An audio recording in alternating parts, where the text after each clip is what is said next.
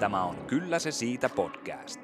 Ahdistusta ja asennetta sukupolvelta toiselle. Studiossa äiti Eija ja tytär Vilma.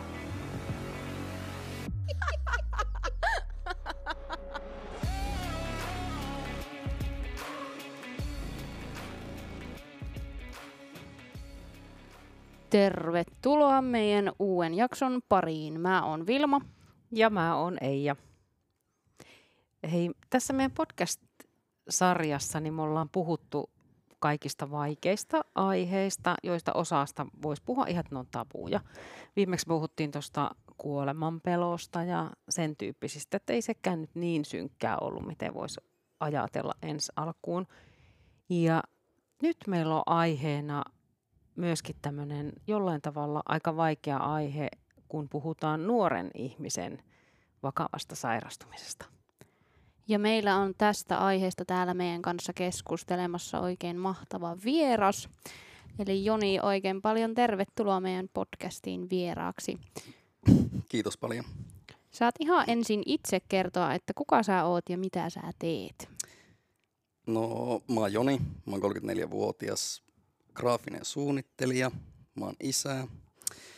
Mä oon tämmönen taiteesta kiinnostunut punaparta ja tota, vuosi vuodelta parempi minä. Voisiko näin sanoa? Ja sähän oot itse asiassa meidän podcastin ensimmäinen mies vieras. Oi oi, yes. Meidän podcast historian. Mahtava. Kyllä, juuri näin.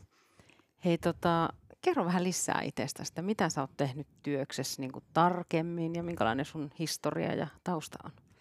Siis joo, mä oon opiskellut hoitoalalle itseni tuota joskus kuusi vuotta sitten ehkä. Sen jälkeen päädyin leikkaussalin töihin, jossa työskentelin viisi vuotta. Ja tuota, sieltä sitten löysin puolison. Ja hänen kanssaan sitten tota, aloitettiin yhteinen matka ja hän sitten joskus sanoi, että tai kun mua on kiinnostanut siis kaikki luova puoli, mä tykkään valokuvata, harrastan skeittausta ja tuommoista, niin tuota, mä sitten mietin, että mä voisin tehdä joskus jotain muuta työkseni. Että se hoitola oli kyllä kiinnostava ja mielenkiintoista, mutta tuota, päätin että, että voisi hakea jotain muuta. Ja sitten tota, mun puolisoni sanoi, että hei, että tuonne voisi Oulun ammattikorkeakoulussa alkaa tota, tuommoinen graafisen suunnittelu linja, haepa sinne. Ja sitten mä, että no, pakkohan se kokeillaan. Mä mm. vähän silleen haaveilin semmoista, niin kuin, että mä haaveammatti on, niin kuin, että mä olisin arkkitehti, mutta sitten mä mietin, että no, haetaan tuonne ja katsotaan miten käy. Ja sitten mä pääsin ekalla sisään, että no niin, Se oli siinä. sille tielle lähetään.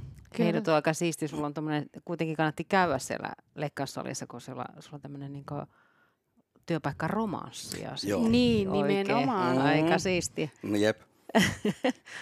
Mutta siis enhän mä nuorena koskaan tiennyt, että mikä musta tulee isoon. Että siellä mä tota, pähkälin hirveästi sen kanssa, että tota, mi- mikä mä haluaisin olla. Mutta sitten kun mä päädyin armeijaan, niin siellä mä olin sitten lääkintämiehenä. Ja sitten mä mietin, että no, tuommoinen ambulanssihomma vähän voisi olla ihan kivaa. Ja sitten mä tykkään olla ihmisten kanssa töissä ja auttaa ihmisiä. Niin mä että no, kokeillaan.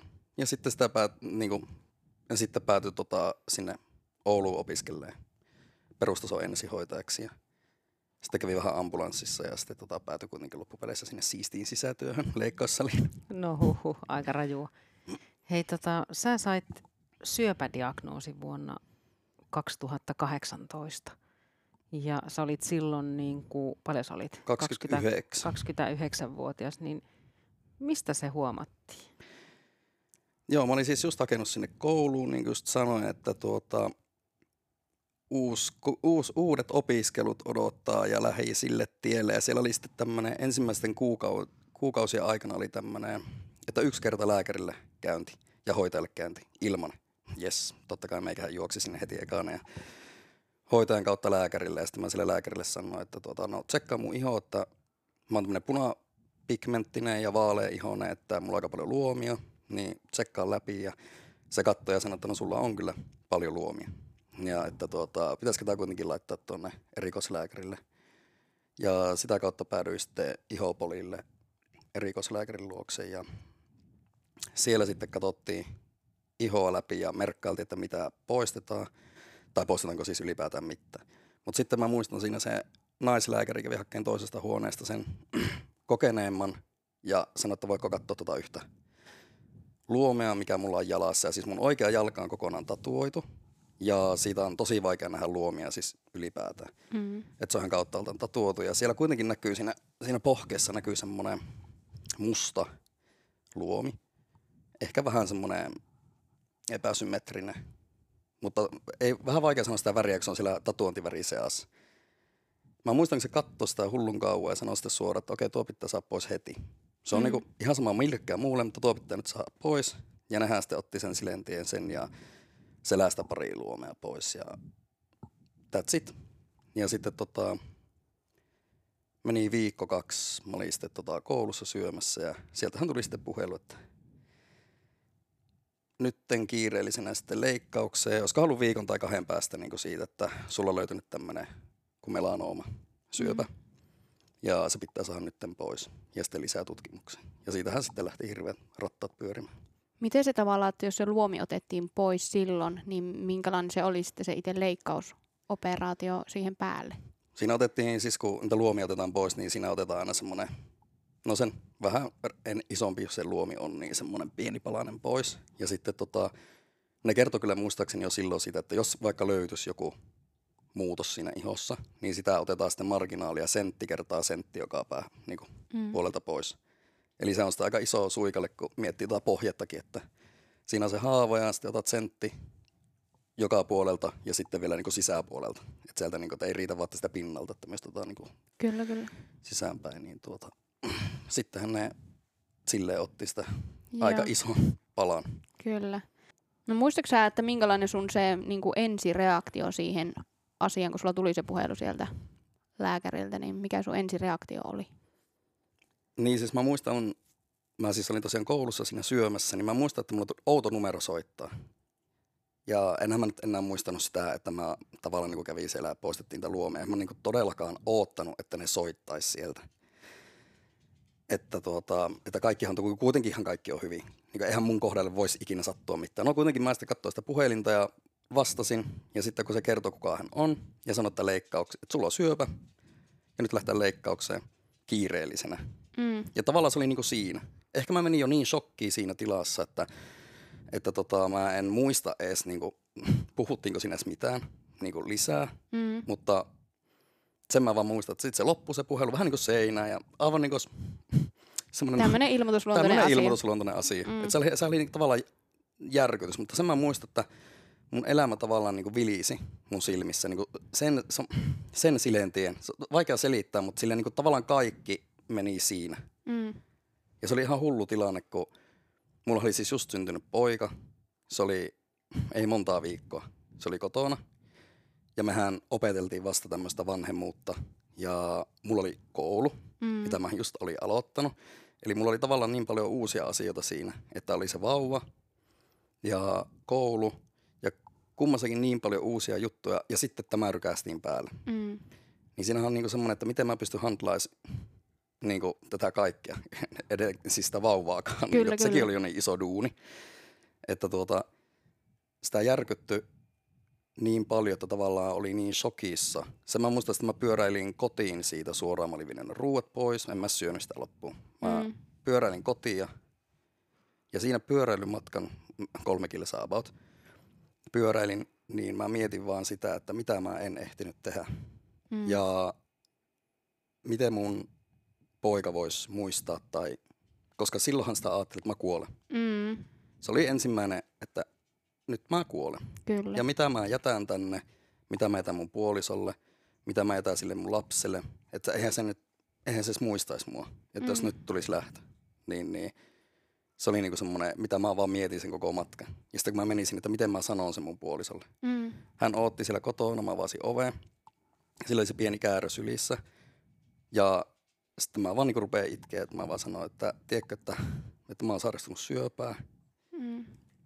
Ja että nyt odotetaan, että mulla on kahden viikon päästä leikkaus. Että mitä sitten. Mm. Ja kun mitään muuta ei tiedä vielä, niin sitähän niin romahtaa se Kyllä. elämä niin kuin siihen.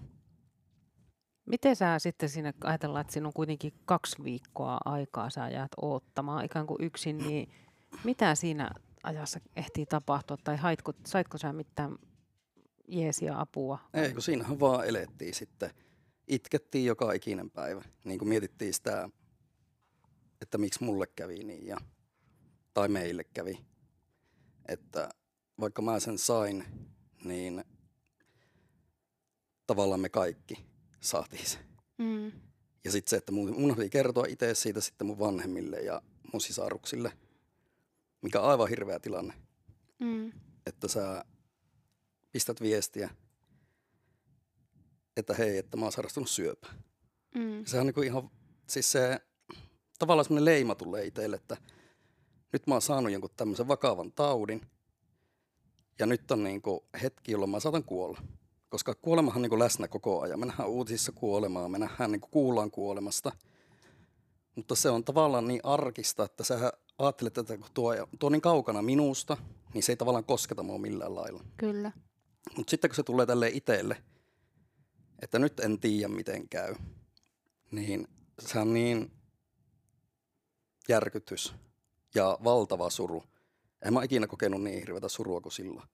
Et sen kahden viikon aikana mä muistan, että kun otettiin, että mit, mit, mitä tässä tapahtuu ja se leikkaus tulee, niin mä olin tavallaan niin syvällä pimeässä, kun tavallaan voi joutua, että se suru oli niin suurta. Ja onneksi mun puoliso oli tosi vahva, että se tavallaan niin nosti mut sieltä sitten niin takaisin. Niin kuin, että kyllä tämä niin mennään nyt niin päivä kerrallaan. Ja niinhän se oli pakko ajatellakin. Silti mä pääsisäisenä mietin sille, että, että enpä olisi aiheuttanut tätä heille. Niin kuin meillä oli se vauva, me yritettiin sitä opetella ja se iloisuus, mikä siitä, että on se vastasyntynyt lapsi ja meidän ystävät, joilla oli samanlainen tilanne, että heillä oli lapsi, niin ne näki se ilon. Mutta itselle kävikin niin, että oli se ilo, mutta tuli semmoinen val- valtava suru, mikä piti samalla niin käsitellä siinä. Mua niin harmittaa, että, mä, että meillä meni se vauvavuosi siihen, koska me voitiin taistelemaan sitä mun sairautta vastaan. Ja samalla opettelee sitä vauvaa, koska voinut vaan iloita siitä vauvasta tavallaan olla niin se opetella isäksi ja vanhemmaksi rauhassa sen vuoden aikana. Mm-hmm. Niistä tavallaan joutui kamppailemaan aikaa elämästä ja yrittää olla niin kuin, opetella vanhemmaksi. Niin se oli niin kuin, ikävää. Se on aika rajua tuolla, että on noin älyttömän isoja asioita yhtä aikaa ja päällekkäin mm. ja tällä. Että se on kyllä lottovuotiosta niin kuin kaikista huonoin, huonoin munkki, mikä sulla on siinä niin kuin ikinä käynytkään. Että suurta iloa ja sitten tuommoista niin ja, siinä varmaan ne fiilikset on niin ristiriitaiset, että vähän niin kuin on se suuri ilo, mutta sitten on se valtava suru samaan aikaan, niin varmaan tosi hankalaa sitä, että miten niiden asioiden kanssa sitten tasapainotellaan tai hän, miten sen koko kokonaisuuden niin kuin häntlää. Joo, just niin. Että mm. se oli tosi vaikea itselle se, että sitä surua oli valtavasti, mutta samalla piti myös iloita niitä. Tavallaan niin kuin löysi onneksi niitä hetkiä, milloin pystyi olemaan myös iloinenkin ja tavallaan niin kuin se puski myös ehkä omaa voimaa eteenpäin siinä, mm. että nyt niin kuin käydään niin kuin kaikki läpi, mikä vastaan tulee. Että niin kuin, mä en halua mitään muuta kuin elää. Mm. Että se oli niin kuin mun se niin kuin voima. Kyllä. Sitten kun sä palasit sairaalaan, niin miten se hoito lähti etenee ja mitä sulle sitten tehtiin? Me käytiin ensimmäisenä, mä muistan sen, että ennen leikkausta mulle nuo vartija tuolta mun oikeasta jalasta, kun siis se syöpä löytyi sieltä oikeasta jalasta pohkeesta – niin lähimmät vartija-imusolmukkeet, mitkä on tuolla nivuusissa sitten, niin ne käytiin merkkaamassa sairaalalla eka sinne leikkaukseen. Että kun siinä leikataan se syöpäalue pois, niin sitten otetaan vartija-imusolmukkeet pois. Ja niistä vartija-imusolmukkeista sitten katsotaan, onko se syöpä levinnyt. Ja se taas sitten kertoo, kertoo sen, että miten ne jatkohoidot tulee tapahtumaan mulla. Ja siis sekin oli sitten taas, kun se kaksi viikkoa tuli, ja sitten mä päädyin sinne leikkaukseen. Mä tulin siis entisen työpaikkaani, että moi, no niin, nyt mä oon täällä. Mm. Ja nyt mä oon se potilas, kun mä oon ollut aina siellä tavallaan niin kuin pöydän toisella puolella. Niin nyt mä oon se, että mä voin antautua heille ihan täysin. Mutta sehän toi hirveän ison turvan mulle, että kun oli mun entisiä työkavereita, mm. mä tunsin ne, mä tunsin kirurgin, mä tunsin anestesiahoitajat ja lääkärit, niin, niin se oli tavallaan itselle semmoinen turva, että nämä ammattilaisia, nämä tietää mitä ne tekee, niin mulla on helppo tavallaan antautua sille tilanteelle. Kyllä. Siis eihän se helppoa ole, mutta kun sä et voi mitään muutakaan. Mm. Että se pelottaa se nukuttaminen ja se pelottaa se leikkaus. Mä tiedän, että se oli pitkä leikkaus. Ja sitten taas, että puolisoni odottaa kotona sitä. Mm. Se vauvan kanssa odottaa, että milloin tulee se puhelu, että se her- herätetään ja miten meni leikkaus ja löytyykö sieltä mitään. Eli sitten kun ne leikkasi siellä leikkaussalissa mutta sen jalan, sieltä jalasta sen palasen pois, niin ne sitten leikkasi vielä nivuusista vartija- ja imusolmukkeet pois. Ja tässä on, tu- tulee se tympeä kohta, että kun mulla on se oikea jalka tatuoitu, niin kun ne pääsi sinne vartija- ja imusolmukkeen sinne nivuusiin leikkaamaan, niin ne mun imusolmukkeet oli ihan mustat. Mitä? Mitä se tarkoittaa? Eli se lääkärihän luuli aluksi, että se on täynnä syöpäsolua. Ja se oli ihan järkyttynyt siinä, kun se leikkasi, että voi ei, että mä nukun siinä ja se, että nämä on ihan mustat, että nämä on ihan täynnä niin syöpäsolua. Tai että nämä on jotenkin, että se tämä ei ole normaalia. Ja sitten se tajus, että mun oikea jalka on kokonaan tatuoitu, niin, niin se tatuointiväri, kun se koko ajan kuitenkin lähtee meillä tuonne verenkiertoon ja nehän haalenee, niin se on kiertänyt tuolta tuo mun niin vartija imusolmukkeiden läpi se tatuointiväri Joo. ja se on värjännyt ne imusolmukkeet. Ja ne oli sen takia ihan mustat. Ja niistä ei voinut sanoa siis yhtään mitään aluksi. Ja mun mielestä tämä on niinku todella, todella mielenkiintoinen, koska mä en ole ikinä kuullut, että tuolla lailla voi tapahtua. Että onko Joo. tuo niinku ihan tavallaan perus. Mutta siis kun niitä ei hirveänä tutkittu siis lääketieteessä, ei hirveänä tutkittu tatuoinnin vaikutuksia, miten ne vaikuttaa. Mutta siis senhän me tiedetään, että se tulee iho alle se tatuointiväri, niin se tietenkin lähtee elimistöönkin, että sitähän tulee väkisin jollain lailla elimistöön. Mutta se, että miten se niin näkyy siellä, niin no, tämä on yksi esimerkki siitä, miten se näkyy. Mm. Eli jos on iso, tat, isoja tatuointeja raajoissa, niin todennäköisesti vartiimusolmukkeekki on silloin ihan mustat. Tai että niissä on väriä. Että siis se on vaan fakta. Kuulostaa pelottavalta. Kuulostaa, niin, niin joo. kuulostaa. Ja eihän mäkään ollut ikinä ennen siis kuullut vastaavaa. Että Mm. siis, eikä tämäkään lääkäri, varmasti hän oli, siis tämä kirurgi oli ehkä nähnyt vastaan, mutta hänkin siis yllättyi siinä, että voi ei, että hän eikä säikähti, että ne on ihan syöpäiset. Joo. Että kiva herättää sitten, että nämä on ihan niin kuin, mätää koko ukko. Mm. Mutta, mutta, niin kuin, niin, niin, mutta siis sitten kun se leikkaus oli ohi, siinähän, senhän takia kesti kauemminkin se leikkaus. Se oli vaikeassa paikassa ne imusol, mun varten imusolmukkeet nivuus ja syvällä siellä isojen verisuonten lähellä ja ne siellä ne leikkasi ne pois. Niin, niin ne sitten tota, poisti ne ja nehän lähtee, ne varteimusolmukkeet sitten lähtee tutkimuksiin ja niistä katsotaan, onko niissä sitä syöpäsolua ja tietää sitä, onko se levinnyt se syöpä mulla. Ja Eli se ei just tavallaan joutuu- siinä hetkessäkään vielä selvinnyt se, Ei. että onko se levinnyt. Eli Nimenomaan, vielä se Joo. tiedottomuus jatkuu. Niin kuin sanoit, se kaksi viikkoa eka odottaa sitä leikkausta tietämättömänä, niin sen jälkeen vielä tuli tämä viimeinen osi, että nyt odotetaan. Ja siinä piti olla kaksi viikkoa, vähän päällekin ehkä. Mutta koska ne oli täynnä sitä tatuointiväriä, niiden tutkimuksessa meni enempi aikaa. Ne käyttää jotain eri, vissiin jotain erilaisia lääke, siis aineita sen käsittelyssä ja jotenkin olla tarkempia sen tutkimuksessa, että niitä löytyy, että ne ei vaan jäisi ehkä piiloon ne Mm. syöpäsolut.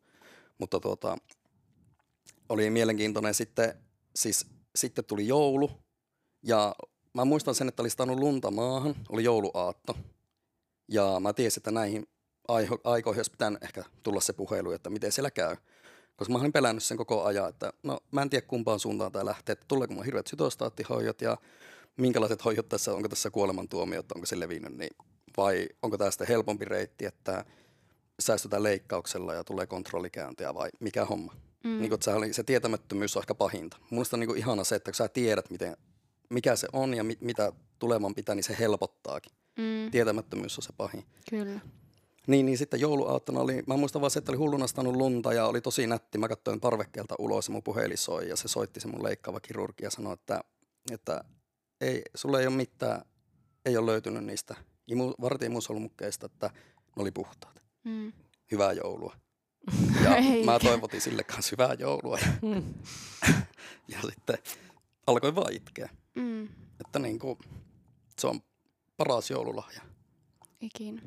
Minkä mä oon niin ikinä saanut. mä muistan, en mitäis nukkuakin vielä silloin, tai että mä menin herättää sitten sitä, että tuota, että hei, että nyt se soitti, että ne on niinku puhtaat, että voiko uskoa. Mm. Se oli niin, niin kuin, vieläkin surettaa, kun ajattelee. Tai siis tavallaan niin kuin, se on niin ihana hetki, kun sä niin kuin, tiedät, että sä elät. Mm. Niin, niin, se on vaan jotenkin niin ihana, kun ei sitä toivonut mitään muuta kuin elää, että saa elää. Niin, niin se oli niin jotenkin ihana. Sitten me juhlittiin ja siitä on, niin kuin, se on jäänyt siis sen takiakin mun mieleen tosi paljon, kun aina kun tulee joulu esim. Nyt, kun tulee joulu taas ja taas, niin en mä toivo mitään muuta kuin, että mä elän. Se on niin kuin, jotenkin lohduttavaa. Mm. Se on kyllä semmoinen joulu, mikä on jäänyt teidän perheelle kyllä mieleen ja sullekin tommonen joulussa. Jouluun liittyy semmoinen ihan spesiaali, spesiaali fiilis. Aikamoista. Mua aina alkaa itkettää ja se liikuttaa mua niin paljon, kun mä kerron ton hetken, koska se on vaan niin kuin, mulle kaikkein tärkein ja ihani hetki.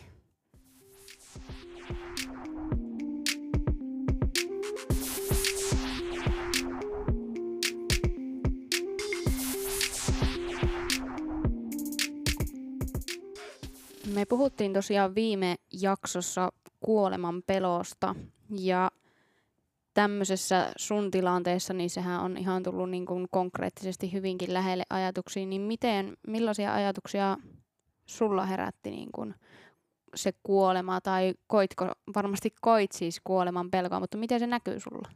Varmaan aluksi semmoisena niin kuin, olihan mä ahdistunut, nyt kun jälkeenpäin miettii, niin se on varmaan ahdistuneisuutta tai jotain semmoista, että vähän sisäänpäin vetäytynyt ja semmoinen, että ei halua puhua siitä aluksi mitään. Mutta sitten kun sitä oli pakko tavallaan puhua, ja ne ensimmäiset kaksi viikkoa itse asiassa, mitä odotettiin, niin mehän niin kuin välillä myös naurettiin sitä, että minkälaista hautajaista me pidetään, tai minkälaista niin mun puolisoni haluaa, että minkälaista piettäistä. Ylipäätään niin alettiin keskustelemaan siitä kuolemasta ja siitä todellisuudesta, että jos se tulee, Mm. niin mitä silloin ja mitä sen jälkeen. Että mä niin mietin heti, että miten mä voin antaa kaikki rahat vaikka mun puolisolle tai että, että se varmasti pärjää vielä senkin jälkeen. Ja mitä mä sanon vaikka mun vanhemmille tai sisaruksille, että ne auttaisi mun poikaa tai niitä niin kuin selviämään siitä. Mm. Että tuota, Eli enemmänkin tuommoisia niin käytännön Joo. asioitakin. Kyllä, että en, Mm. en, enemmän ehkä nuita. Että sitä, mutta sittenhän siihen tuli semmoinen niin lohtu siihen, että tavallaan ymmärrys siihen, että siis kun elämähän loppuu meillä kaikilla, me kaikki tiedetään se, niin itsekin hyväksy sen, että jos kuolee, niin sittenhän sitä vaan kuolee. Niin kuin Mm. sille ei voi mitään ja sitten se oli vaan lyhyempi se elämä. Mutta jos mä selviän tästä, niin sitten mä elän. Niin kuin sitten lähtee. Niin kuin sitten mä en enää himmaile, vaan sitten mä teen niitä asioita, mistä mä tykkään, mitä mä oon aina halunnut tehdä. Ja että se pelko ja kaikki se muuttu kuitenkin loppupeleissä, mä käänsin ehkä ne mun voimavaroiksi. Mm. Ja mun mielestä se on just silleen, totta kai hyvä asia, mutta myös tietyllä lailla surullista, että vasta siinä vaiheessa, kun tulee joku iso elämän kriisi tai joku tämmöinen sairaus, että ihmiset vasta siinä kohtaa Mm. tajuaa sen, että okei, nyt, mä, nyt mun täytyy alkaa elämään. Just niin. Että se on niin kuin sääli, se on että ihan sitä... normaalia, niin. koska me ihmistähän ollaan semmoisia. Ja tavallaan itsekin elää nyt samalla lailla kuin ennen sitä sairauttakin. Kyllä, tietyllä kyllä. lailla.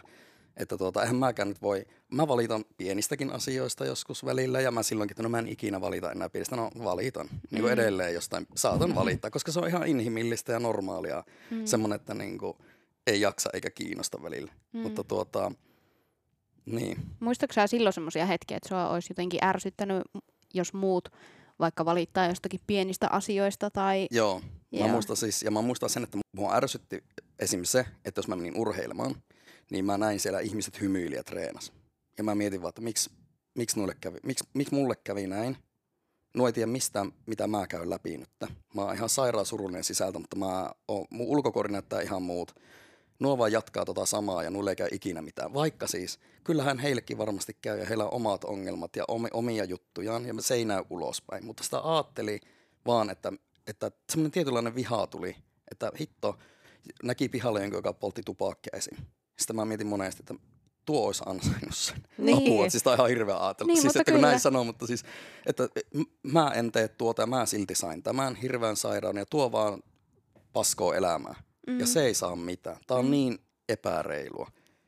Enempikinhän tuo kuulostaa just siltä, että siinä, siinä käy semmoista niin tunteiden vuoristorattaa, että, että sit on vihainen sille asialle Just ja niin. niin kuin, sitten, että sitten sen vihan välillä kohistaa sitten muihin ihmisiin, Just kun niin. siihen ei, sä et voi itse sille oikeasti mitään, Niinpä. niin sua alkaa ärsyttää nuo kusipäät Just tuolla. niin. Että, Mm. Eihän mä tietenkään kenellekään sanonut sitä Ei, ääneen. niin. Ja sitten joku niinku just vaikka valitti siitä, että no voi voi olla vauva-arki nyt on jotenkin tosi rankkaa ollut. Niin ajattelin vaan päästä, mm, niin, mutta sairastuisipa vielä, niin tietysti miltä on.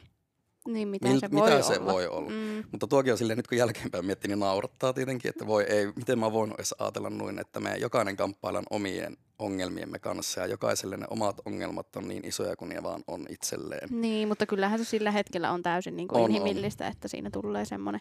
Mutta sittenhän siinä on just kaksi vaihtoehtoa, että sä joko jäät loppuiäksi tyyliin siihen katkeruuteen ja semmoiseen vihaan, tai sitten just käännät sen niin kuin lopulta voimavaraksi tai semmoiseksi, että nyt Mm. sinä saat tehdä niitä asioita, mitä sä haluat. Eikä sua, sua tarvi ärsyttää muiden tekemistä, tai tiedätkö silleen. Mm. Mm. Ja kuitenkinhan tämä elämä on valintoja. Sillä jokuhan voi sanoa, että joo, no sä et valinnut sitä sun sairautta, en niin. Mutta mä valitsin, miten mä elän sen jälkeen tai Mm. miten mä elän sen kanssa. Kyllä.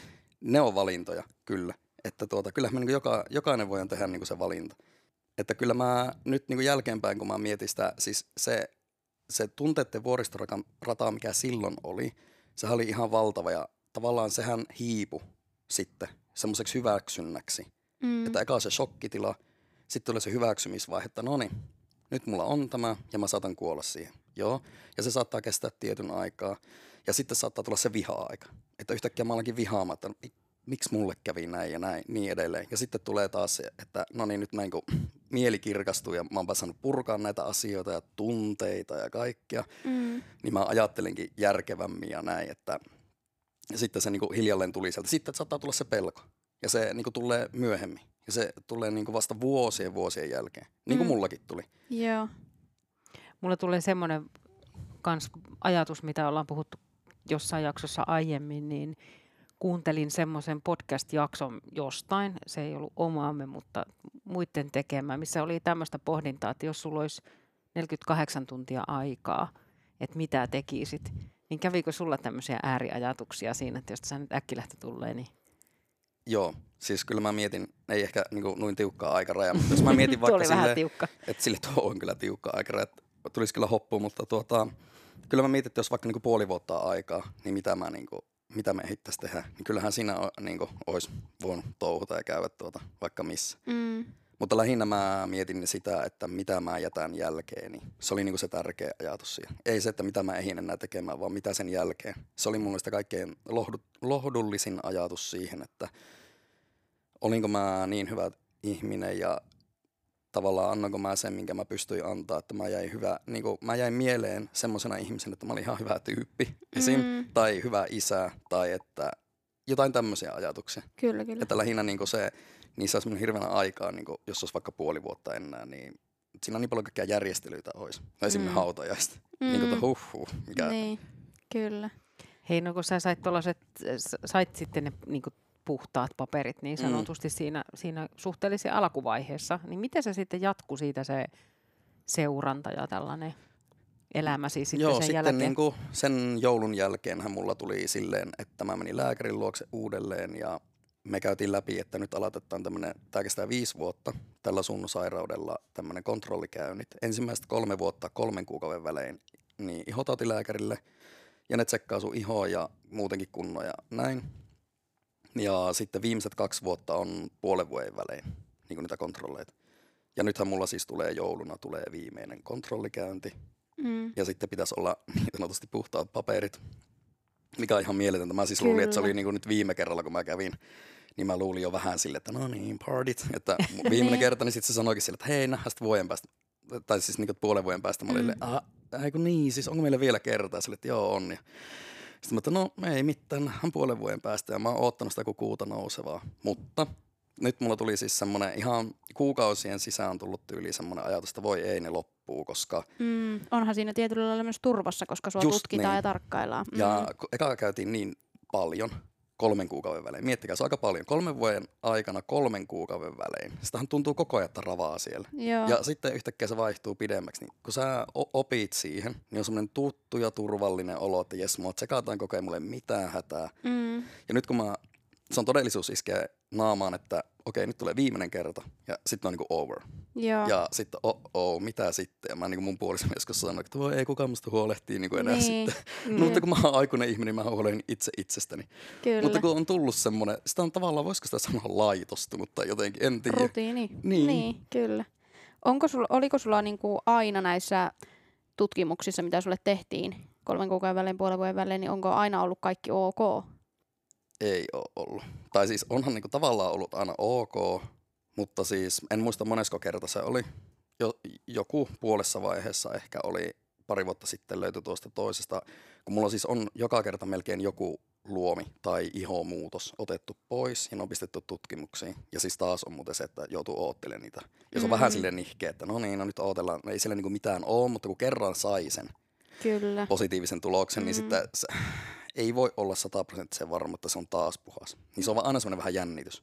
Jep. Mutta siihen tavallaan tottu sitten. Alkuun ei, mutta siis nyt on tottunut jo. Joo. Mutta siinä puolessa vaiheessahan kävi niin, että itse asiassa mun vasemmasta pohkeesta just täsmälleen niin kuin samasta kohtaa, mutta eri jalasta siis, poistettiin luomi. Ja me oltiin sitten käymässä mun vanhemmilla ja mä, se oli joku ilta ja mä sitten luki omaa kantaa, että onkohan siitä tullut jo jotakin. Ja sitten siellä luki jotakin aivan, siis mä en tiedä, että mikä se on niin se sana. Niin kuin mä, ei ja, ymmärrä. No, kun en ollut ikinä siis nähnyt. Mä en tiedä, uskallan mä niin googlata tätä, että mikä tämä niin on. Että Mm. tämä ei kuulosta, niin kuin, että tarvitaan lisää selvityksiä, ehkä niin uusinta leikkaus. Ja mä olin heti, että nonni, Mm. sieltä se taas tulee. Niin. Mutta tietenkin ei niin pelottavaa, koska mä olin jo hoidon piirissä, mä saan sitä hoitoa, niin sehän on hirveän turvallista ja ihanaa. Mm. Tavallaan semmoinen turva koko ajan. Suomessa on niin, kuin niin hyvä terveydenhuolto ja meidän syöpätutkimukset on aivan maailmanluokkaa, niin siis silleen aivan älyttömän hyvä, että mä niin kuin olin jo siinä prosessissa. Kyllä.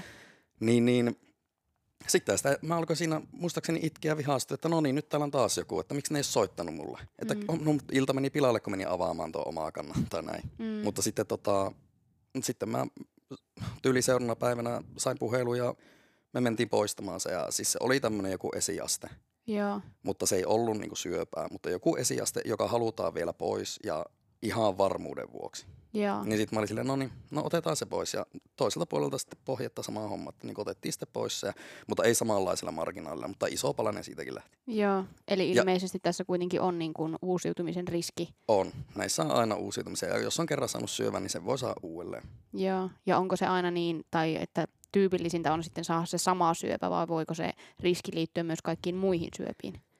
No sä voit saada minkä vaan syövän. Niin. Mutta no, ka- siis, että niin. tuota, se, että uusiutuuko se melanooma mulla, niin aika pieni todennäköisyys. Että Joo. en nyt muista siis tarkkaan sitä, sitä prosenttimäärää, mutta jos, jos niin hatusta ihan jotain muistan, niin ehkä 5 prosenttia. Eli se on niin pieni se todennäköisyys, että se Joo. uusii. Okei. Okay. Mutta, tuota, mutta siinäkin oli se pelko, että no niin, mähän nyt kuulun niihin 5 prosenttiin. Totta kai mä kuulun, kun mä Mm. kerran saanut sitä lottovoiton, niin that's it. Kyllä. Onko sulla jäänyt sitten ylipäätään semmoinen fiilis, että sä jotenkin tarkkailet tosi tarkkaan omaa kehoa ja jos sä vaikka löydät jotakin tai tulee joku outo muutos, niin hätäännyksää sitä heti, että onko se jättänyt semmoisen pelon tietyllä lailla? Joo, ja siis mähän joudun koko ajan kamppailemaan niiden asioiden kanssa, että mä koko ajan seurailen niin kuin ihoa ja kaikkia ihomuutoksia, mitä mulla on. Ja siis sehän on tavallaan niin kuin myös vähän stressaavaa sille, että pienikin joku näppy tai finni tai joku niistä Mm. mm. ekana on silleen, oh, oh what is this? Tai että, niin kuin, että no mikähän tää nyt on? Tai että kun mulle tulee lisää luomia koko ajan Mm. ja näin, että niin kuin voi ei, mikä tää nyt on. Ja Joo. silleen tavallaan niin kuin semmoinen, ehkä semmoinen pelko tietyllä lailla on siinä koko ajan, mutta sekin on tavallaan normaalia, niin. että se on. Ja pitääkin olla tavallaan se pelko, että mähän seuraan niin itseäni myös jatkossa tulevaisuuden varalle. Kyllä. Pitää mulla tietoinen koko ajan, mitä mun ihossa tapahtuu. Mutta ton, tuo on yksi syy, miksi mä en niin kuin enää ota tatuointeja. Mä en, mä en halua enää ottaa tatuointeja sen takia, koska se vaikeuttaa A sitä, sitä syövän löytämistä. Plus B, me ei, niitä ei tutkittu tarpeeksi, että voiko se olla yksi, mikä myös aiheutti sen. Mm. Että, että se, että jos on palannut ihoon ja sitten se on ollut vielä tatuointia siinä ja kaikkea näin, että voisiko se olla myös yksi syyllinen siihen, että mulla tulikin. Kyllä. Mutta tuota niin, niin, niin, että sitä joutuu koko ajan tavallaan niin kuin seuraamaan itseä. Ja nyt kun sitä oli monta vuotta kulunut jo siitä leikkauksesta ja niistä, niin, niin mä ajattelin, että no mä oon ihan fine, mua vähän pelottaa ehkä ne ihomuutokset ja ne uudet luomit, mitä mulla on, ja mä en voi seuraamaan niitä koko ajan. Mutta sitten tuota, mä ajattelin, että mä pärjään tämän asian kanssa. Sitten yksi aamu mä heräsin ja mä tunsin, että mulla on täällä niin kuin kaulalla patti. mm. Ja aivan hirveä romahdus. Siis semmonen romahdus, että ei, niin kuin, en olisi uskonut, että itse koen edes sellaista. Niin kuin, mähän säikähin niin paljon, että niin kuin, mä alkoin itkemään. Joo. Ja mun puoliso tuli siihen, että mikä hätää enää, mä sanoin, kokeilepa, mulla on täällä tämmönen patti. Ja se kokeili ja sanoi, no niin onkin. Ja kaulalla, Mm. ja mä heti mietin, että voi ei, tää on, nyt siitä on niin kuin pari vuotta siitä leikkauksesta. Ehkä se olikin levinnyt tai jotain, ja nyt, nyt se löytyy joku uusi syöpä täällä, tai Mm. että se on levinnyt mulla nyt jonnekin kaulalle. Ja mä olin ihan niinku paniikissa ja sitten mun puoliso sanoi, että he rauhoituu ja ei tää, niinku, mitään, niinku, nyt pitää niinku rauhoittua ja istua alas. Ja mähän siis huuto itkin, että nyt mä kuolen ja mä en kestä. Ja sanoin, että nyt pitäisikö sun käydä niinku vaikka keskustelemassa, että nyt soitetaan lääkäriin, kerrot tilanteen, meet sinne nyt ihan rauhassa ja nyt edetään. Niin ei tarvi olla noin niin paniikissa. Mm. Ja siinä vaiheessa mä ymmärsin, että jep, jep, että ehkä mun on parempi hakea sitä apua. Ja mä tajusin muuten siinä, että eihän niin kuin mulle kukaan tarjonnut edes missään vaiheessa keskusteluapua. Tai niin kuin mun puoliso ei saanut kukaan lääkäri eikä kukaan ikinä kysynyt, tarviiko hän keskusteluapua. Mm. Sitten mä oon kysynyt, onko mun sisarukset, onko niille ehdotettu, onko mun vanhemmille ehdotettu. Mä en tiedä mitään, onko kukaan ehdottanut mitään. Koska tuohon on niin valtava iso uutinen, että sairastuu syöpää, että sitä niin kuin, vähän sekoa. Siis silleen Kyllä, kuitenkin, kyllä. säikähtää niin paljon. Niin, ja tulee ne kaikki pelot ja... Just niin. Niin, niin mä tajusin, että eihän mulle niinku edes tarjottu sitä. Ja mm. sitten mä alkoin kaivelen tekstejä, että onko mulle niinku jossain vaiheessa sanottu, että onko mä ollut vaan niin shokissa, että mä en ole vaan niinku kuullut enää. Niin. Ehkä mulla on joskus joku lääkäri sanonut, että tarvisitko sä keskustelua, mutta mä oon varmaan niin jossain omissa syvissä vesissä, että mä en ole vaan niinku tajunnut ottaa semmoista niinku edes vastaan. Niin mun Mm. aivot ei ole vaan voinut ottaa semmoista kysymystä vastaan. Että ehkä mä oon voinut sanoa, että en tarvitse tai näin, mutta että siitä on niinku jo kaksi vuotta kuitenkin kulunut. Ja Mm. sitten mulle tulee tämmöinen paniikkikohtaus tavallaan. Mm. Se on Että- aika syvällä niin ne ajatukset siellä. Mä muistan semmoisen oman tarinan, kun sanot, että et ehkä kuulut tai tarjottiinko apua, niin kun mä oon tosiaan niiden kertonut moneen kertaan niistä omien rytmihäiriöiden kanssa, jotka operoitiinkin mun pumppua ja näin, niin mä olin silloin niin, kans, niin panikissa ja itkin siellä sairaalassa niin paljon, Mm. niin joku niistä honas multa kysyä, että haluaisitko sä jutella jonkun kanssa. Niin mä sain heti seuraavalle päivälle itse asiassa, niin kuin sieltä tuli joku psykologi tai psykiatrinen Wow. sairaanhoitaja tai joku, ja mä sain sitten niin kuin siellä sairaalassa jo sitä ensi, ensi kerran sitä apua. Mä vaan sain jollekin niin kuin Tohan itkeä, tiedätkö.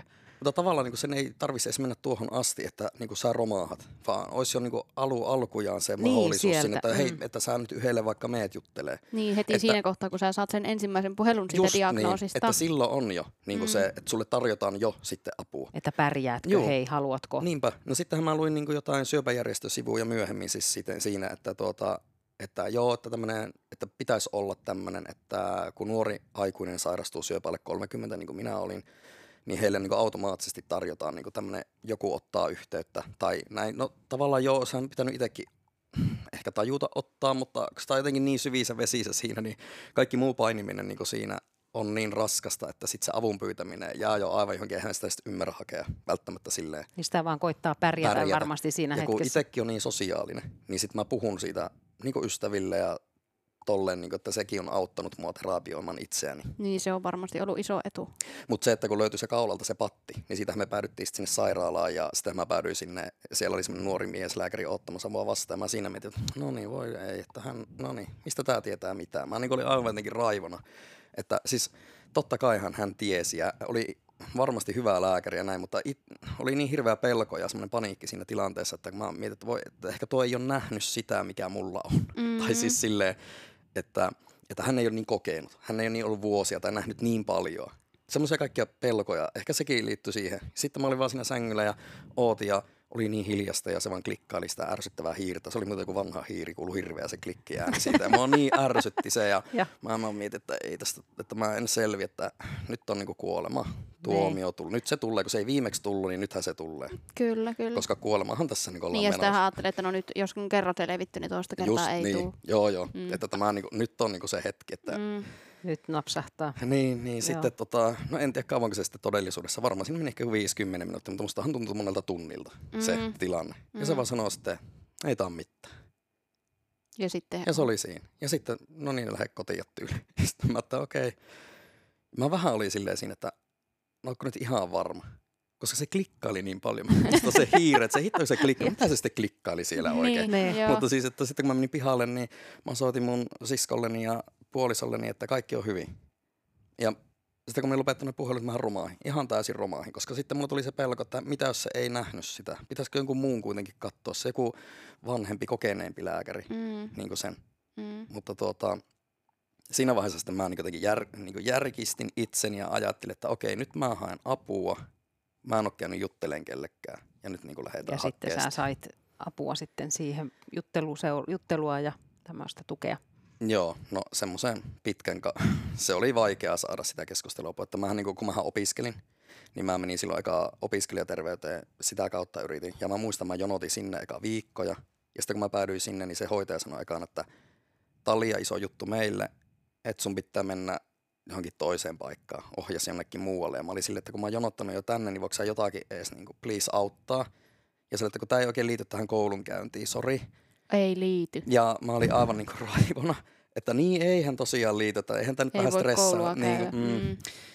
Että tuota, ehkä, nyt kun mä siis jälkeenpäin mietin, niin ehkä tämä oli niin iso juttu hänellekin ja hän saattoi olla uusi, joka on työntekijänä tai hänkin oli nuori siis, että ehkä häntäkin ei ollut kohdannut ehkä aikaisemmin vastaavaa. Mm. Niin ehkä hänkään ei osannut toimia siinä ja siksi hän työnsi mua eteenpäin, mutta kun mä oon jo niin paniikissa ja tarvi apua, niin, niin mulle oli raskasta. Mä menisin luovuttaa siinä, että en mä hae apua, niin kuin mä en jaksa. Mm. Että ne, jotka hakee apua, niin kaikki symp- niin kuin sympatiat heille, koska se on todella vaikeaa ja itselläkin oli vaikea reitti saada sitä. Ja saitko sä lopulta? Sitten loppujen lopuksi mä pääsin puhumaan ja kaksi kertaa kävin puhumassa ja sitten se sanoi, että, että ei tässä Kaksi kertaa, se kuulostaa tosi vähältä. se oli, se oli kyllä vähän. Mutta kun mä olin puhunut kaikkien muiden kanssa siitä, mä olin tavallaan niin, kuin niin avoin siitä asiasta, niin mä näin niiden asioiden niin kuin läpi ja eteenpäin ja niiden taakse ja niin edelleen. Että, että ei se niin kuin, tavallaan sitten voinut antaa mulle sen enempää. Mm. Mutta ymmärrän senkin.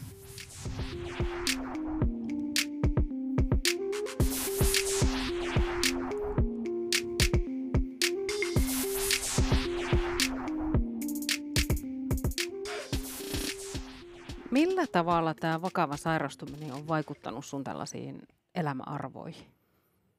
Siis ihan valtavasti. Sehän muutti mua ihan täysin. Siis nykyään mä elän, voisiko sanoa, että se teki musta itsekäämmän. Koska tuota, mä ajattelen myös nyt enemmän sitä, mitä mä itse haluan tehdä, mistä mä itse nautin ja mitä mä haluan tehdä ja mistä mä haluan kiinnostua. Mä olin ennen vähän semmonen, että tuota, mä saatoin kiinnostua joidenkin tyyppien juttuista. Vähän niin kuin silleen väkisin, että mä niin kuin pääsin siihen juttuun mukaan ja olin siinä mukana. Mutta mua ei ehkä välttämättä oikeasti kiinnostanut se niin paljon, mutta mä nyt kuitenkin niin kuin roikuin mukana. Mm. Ja mutta Muita se on tosi, miellyttää joo, senkin. Mm. että se on väsyttää. Semmoinen sosiaalisuus, semmoinen vähän niin kuin turha tavallaan sosiaalisuus väsyttää. Mutta kun halus, että on niin kuin paljon ystäviä, että kun heitä kiinnostaa tommonen, niin mäkin haluan kiinnostua siitä näin. Mutta ei musta ehkä oikeasti kiinnostanut. Mutta tuon sairauden jälkeen mä päätin, että mä en jaksa enää. Niin kuin, että nyt niin kuin riitti ja mä teen semmoisia asioita, mistä mä tykkään. Ja sitten jos ne ihmiset, niin kuin, jotka tykkää siitä, mitä mä teen, niin ne pysyy siinä vierellä ja ympärillä ja mä oon semmoisten ihmisten kanssa tekemissä, jotka kiinnostaa mua ja on reiluja ja hyviä tyyppejä. Mm. Mm. Niin sitten mä oon niiden kanssa. Onko sulla jäänyt esimerkiksi jotakin ih- ihmissuhteita niin kuin taakse sen sairastumisen jälkeen? On joo. Joo. Että tuota, on semmoisia, jotka aina pyys vaikka jotain, niin mä oppii sanomaan ei esim. Niin kuin ton jälkeen sille, että ei, ei käy tai ei, ei sovi ja näin. Mm. Mm. Niin sitten nehän jäi, sitten, kun ne oli aina oppinut se, että mä, mulle käy aina ja joo, mä, mä voin tehdä niin tai Mm. mä autan tai mä vien tai näin. Niin sitten kun mä sanoinkin ei, niin sehän oli aivan semmoinen järkytys mitä varmaan on heille. tapahtunut. Niinpä, Mm. että okei, että onko no, sä oot muuttunut tai niin, että että susta on tullut niin, tylyjä. jo- ne, oot vähän tuonne, ehkä vähän kusipää tai tommonen. Niin. Ehkä sitä ei varmaan kukaan välttämättä sano sitä suoraan, mutta senhän huomaa sitten, että jos ne niinku häviää ne ihmiset siitä Joo. tai jotakin. Musta tuntuu, että me kaikki meidän vieraat, jotka on ollut vakavissa tilanteissa ja myöskin niinku, mitä itse on koettu, niin kaikki sanoo tämän saman asian, että on muuttunut jotenkin terveellä tavalla itsekkääksi Mm. Joo. tai itsekäämmäksi, sanotaanko näin. Mutta siis kyllä mä niinku edelleen olen sitä mieltä, että vaikka mä oon itsekäs, niin mä haluan silti kantaa niinku korteni kekoon. Mulla on mun mielestä hirveän tärkeää, että mä niinku maksan veroja ja mä taistelen hyviä asioiden puolesta ja ne on niinku semmoista, se on niinku elämää ja se on mun mielestä hirveän tärkeää, että me ollaan osana tätä meidän yhteiskuntaa. Että mun mielestä semmoinen itsekkyys on väärää, että mä teen tätä vaan siksi, koska mä vaan minä ja minä ja mun napa Mm. ihan sama muista. Mutta kun tämä maailma ei pyöri niin, vaan meidän pakko miettiä muitakin. Meidän pakko miettiä meidän naapureita, meidän työkavereita, meidän ystäviä. Meidän pakko miettiä, niin kuin, että mitä meidän teot tekee ja niiden seuraukset, mit, mit, mitä ne on. Mm. Että sille, mutta sillä lailla itsekäs, että, että mä voin harrastaa vaikka sitä, mitä mä nykyään harrastan, niin kuin ylpeänä sitä, mitä mä harrastan, ja jos joku nauraa, niin naurakoot. Kyllä. Tai että mä haluan muokata vaikka mun kroppaa, niin sitten mä muokkaan sitä, ja jos joku on sitä mieltä, että tuo on sairasta vaikka, niin olkoot. Ihan sama, ei mun tarvi enää miellyttää ketään. Niin, eikä tavallaan, näin. että ei kiinnosta enää ne toisten mielipiteet. Ei, mutta tavallaan totta kai mä aina mietin, että en mä halua olla ilkeä. Enkä mä halua olla niin kuin tyly.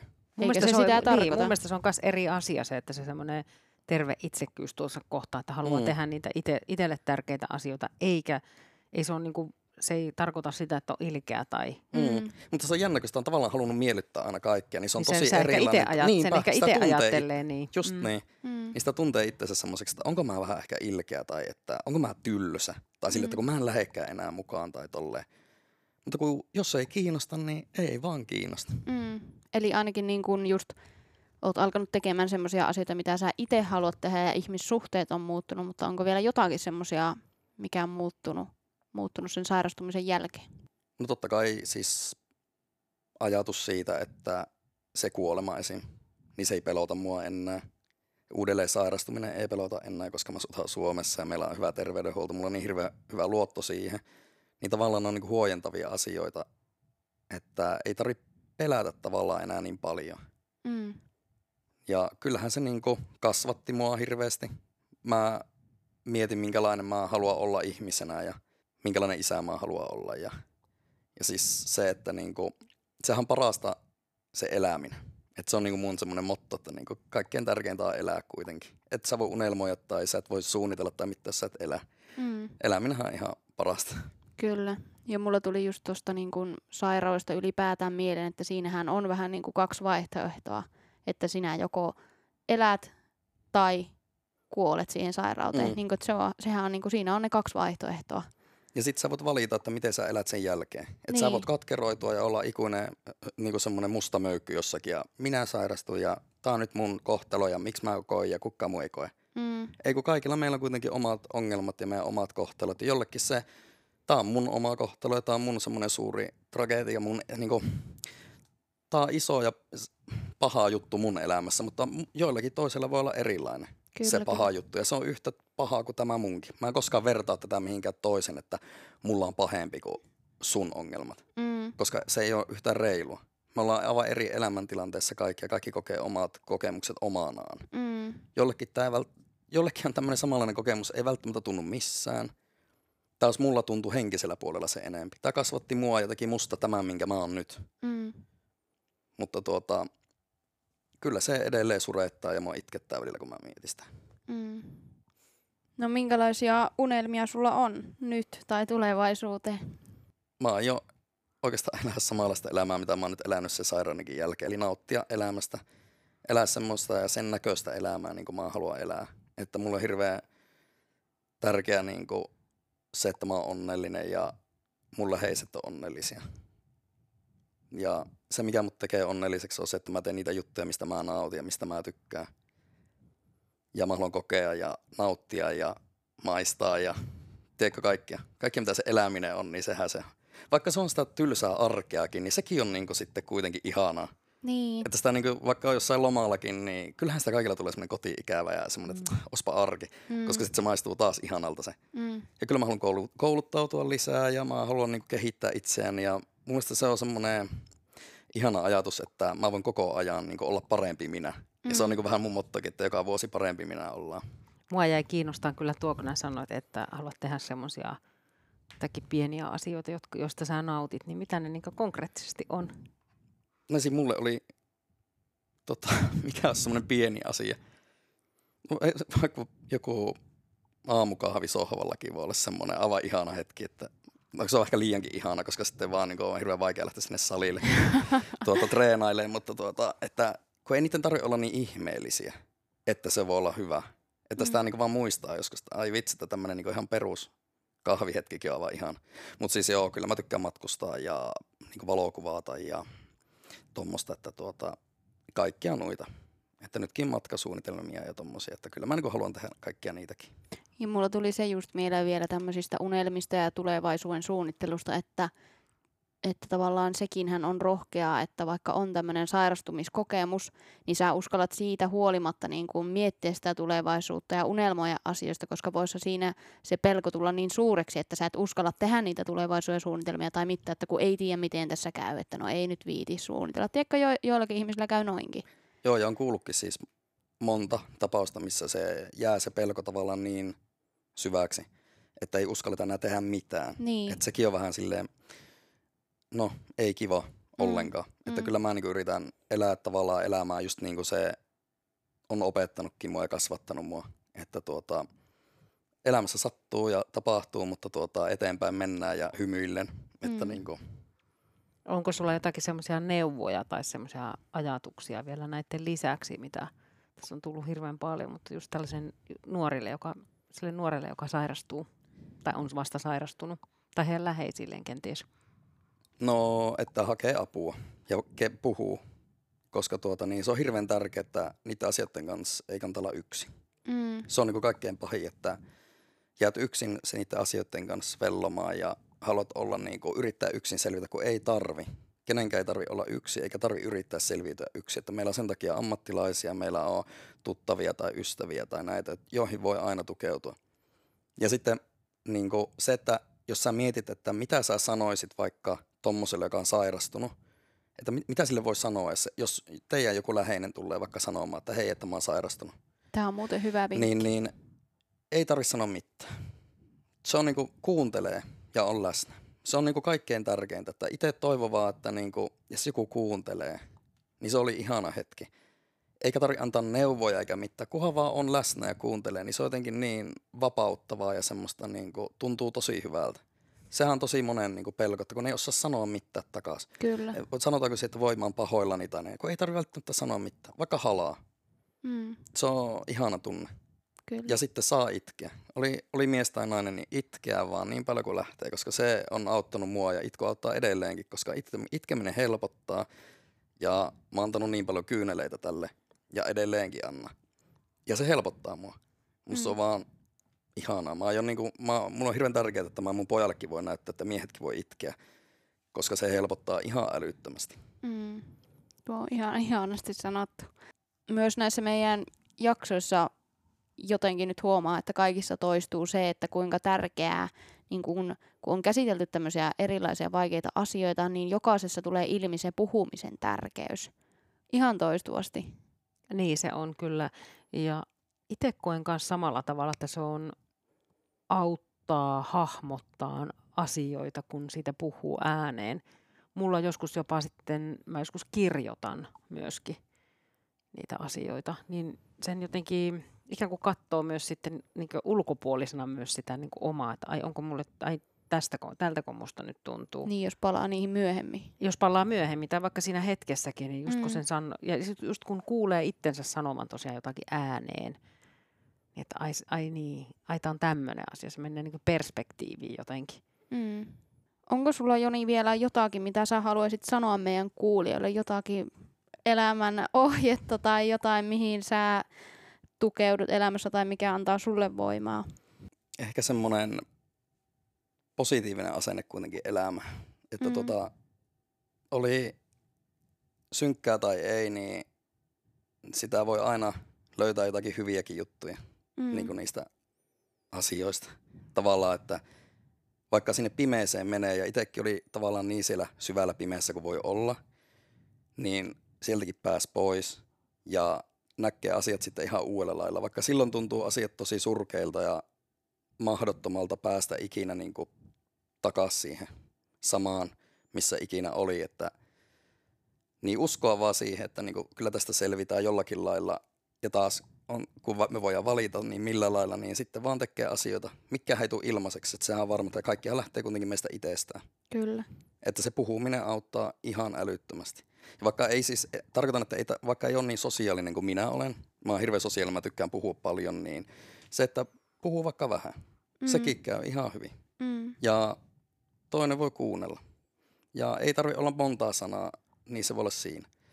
Ja sitten se, että kysykää välillä, niin kuin välillä teidän läheisiltä tai että miten sä voit. Niin kuin aidosti, että onko kaikki hyvin. Mm. Niin, niin se on lohduttavaa. Kyllä. Ja pakko sanoa tähän kohtaan just se, että me ollaan sun kanssa jonkun verran tutustuttu, tutustuttu tässä viime vuosina, niin mä jotenkin ihailen ihan todella paljon Joni sussa semmoista niinku, niinku sitä sun asennetta ja positiivisuutta, että, en, niinku, että mulle esimerkiksi tämä sun tausta tuli täysin yllätyksenä. En mä tiedä, voiko kenestäkään semmoista ikinä e- ennalta arvata, mutta tavallaan se, että kuinka positiivinen ja kannustava ja semmoinen tsemppaava sä oot niin kuin muille ihmisille siitä huolimatta, vaikka niin kuin just joskus mä oon itekin naurannut sulle, että jos mä valitan sulle jostakin pienestä Mm. asiasta, niin aina tulee vaikka semmoinen, että no mitä mä nyt tässä valitan, niin kuin, että jos vertaa laittaa näitä asioita perspektiiviin, mutta sä et koskaan niin kuin, et, niin kuin, mä en osaa jotenkin selittää sitä, mutta Mm. sulla on ihan mielettömän hyvä niin kuin energiaa ja semmoinen, joo, en, mä en osaa niin kuin, oli ihanasti sanottu. mm, Mutta siis kyllä mä niinku, niin silloin kun me ollaan, siis salillahan me ollaan tutustuttu silloin, niin mä heti tiesin, että sä oot hyvä tyyppi. mm, Ja sun kanssa on niinku mukava jutella asioista. Ja siis on mukava, niinku, että me ollaan ystävystytty kyllä. siellä. Jep. Että eihän aikuina, aikuisena niin paljon niinku uusia ystäviä saa, mutta kyllä niinku hyvät tyypit on niinku aina hyviä tyyppejä. Ja ne on harvassa tänä Ja mä päivänä. tykkään siitä, että mä voin oppia sulta paljon ja sitten mä voin opettaa sua. mm. Ja niinku, mä haluan olla semmoinen avoin, että mä kyllä kuuntelen ja mä haluan kuulla toisten mielipiteitä ja mä haluan kuulla, mi- mikä niinku niiden näkökulmat on asioihin. Niistähän voi oppia itsekin uusia juttuja. Se on hirveän ri- niinku iso rikkaus, että on niinku semmoinen avoin ja valmis niinku kuulemaan myös, mitä muuta ajattelee, niin se on jotenkin kiva. Kyllä. Mä oon kiinnostunut ihmisistä ihan hulluna. Mun mielestä ihmiset on tosi mielenkiintoisia ja varsinkin semmoista, jotka tallaa semmoista omaa elämää, niin se on hirveä iso rikkaus, että ne uskaltaa tehdä niin ilman, että niin kuin ne kommentit, mitä muut sanoo, Kyllä. niin, niin se on vaan niiden mielipide. Että me kuitenkin tallataan itse semmoista elämää, niin kuin me te sen näköistä siitä. Musta se on arvokasta. Musta on ihanaa kuunnella sitä, kun, miten te katsotte ystävinä toisianne. Ja sitten se, että kuinka mahtavaa on se, että uskaltaa antaa positiivista palautetta toisille ihmisille, niin sillä on hirmu iso voima. Niin tätä jatketaan koko porukka. Kyllä. Jep. Kiitos Joni ihan todella paljon, että halusit meidän kanssa jakaa sun tarinan. Kiitos teille. Kiitos. Tässä oli meidän tämänkertainen jakso. Ensi viikolla ollaan taas jonkun toisen aiheen äärellä ja jakso ilmestyy tuttuun tapaan keskiviikkoisin kello 6.00. Ota meidät seurantaan Spotifyssa ja Instagramissa meidät löytää nimellä kyllä se siitä podcast. Kiitos kun kuuntelit. Kiitos paljon. Sukupolven näkökulmasta.